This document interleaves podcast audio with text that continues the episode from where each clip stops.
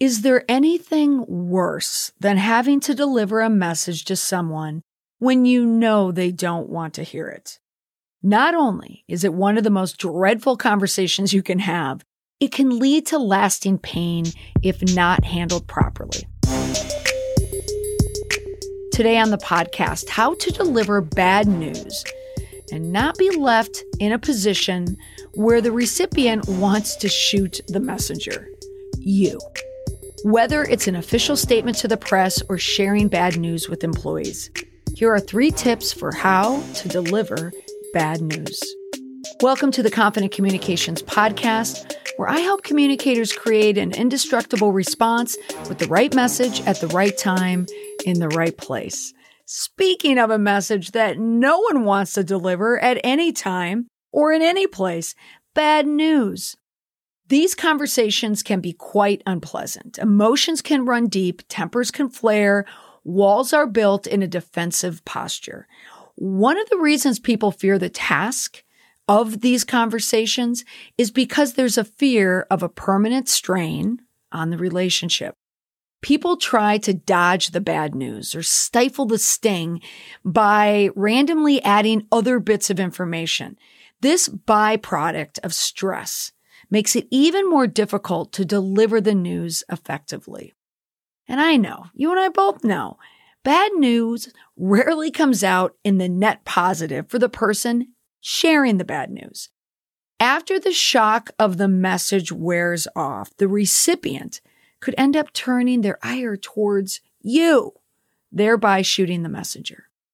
Now, did you know shooting the messenger? It's not something that just happens in the movies. Studies show that people do tend to take a dim view of the bearers of bad news, even when these people are simply innocent messengers. So is there a way to soften the blow? Well, you are listening to the Confident Communications podcast, aren't you? I don't know if you're like me, but I do a much better job at this stage of my life when it comes to delivering bad news than I did when I was much younger. I remember trying to break up with a boyfriend in college. He was a great guy. I liked him a lot, but not enough to want to continue to keep dating him. And I felt like I liked someone else. You know, it's college. So I thought I was doing him a service by breaking up with him. I didn't have much plan going into the conversation. I just thought, well, I'll let him know how much I care about him because he's such a good guy by telling him that I don't want to be with him. So I came in too little by way of a plan and too much confidence. What I thought would be quite easy turned out to be awful. Every time I tried to say something nice about him, he yelled at me that I was making it worse. And then the tears and he accused me of cheating on him and he didn't believe me when he when I said I didn't. I mean, it was awful. So delivering that bit of bad news, honestly, it scarred me. So here I am decades later. And whenever I see him pop up on LinkedIn or Facebook, I dangle my finger over the reply to stop myself from writing, I didn't cheat on you. but that's, that was decades ago. But the point is, it left an impact. So I have moved on from that experience, but the pain of it because I didn't communicate it properly still lingers. So here are three ways to deliver bad news like a pro and that you can just move on from it. All right. One, be compassionate, but calculated. You'll be tempted to sugarcoat bad news, but don't. Instead, get right to the point, but in a calm, kind, and compassionate manner, deliver the news. Don't fidget. Don't be nervous. Take a breath and show kindness to the person to prepare them for what you are about to say. Telegraph compassion when it lands. Be direct. Don't lose sight of why you opened your mouth in the first place. So use compassionate gestures a tone of voice that shows that you care, that sounds like you care and that you're concerned. But don't let your voice waver and keep your eyes focused and direct because you want to focus on that outcome, the news. Remember to stick to the point. The compassion comes from the lack of deviation. Two, frame frankly. What that means is how are you going to frame the delivery of the news? Framing is a tactic to set up a space for where you are coming from. You can use this delivering bad news. You can do this in a press statement.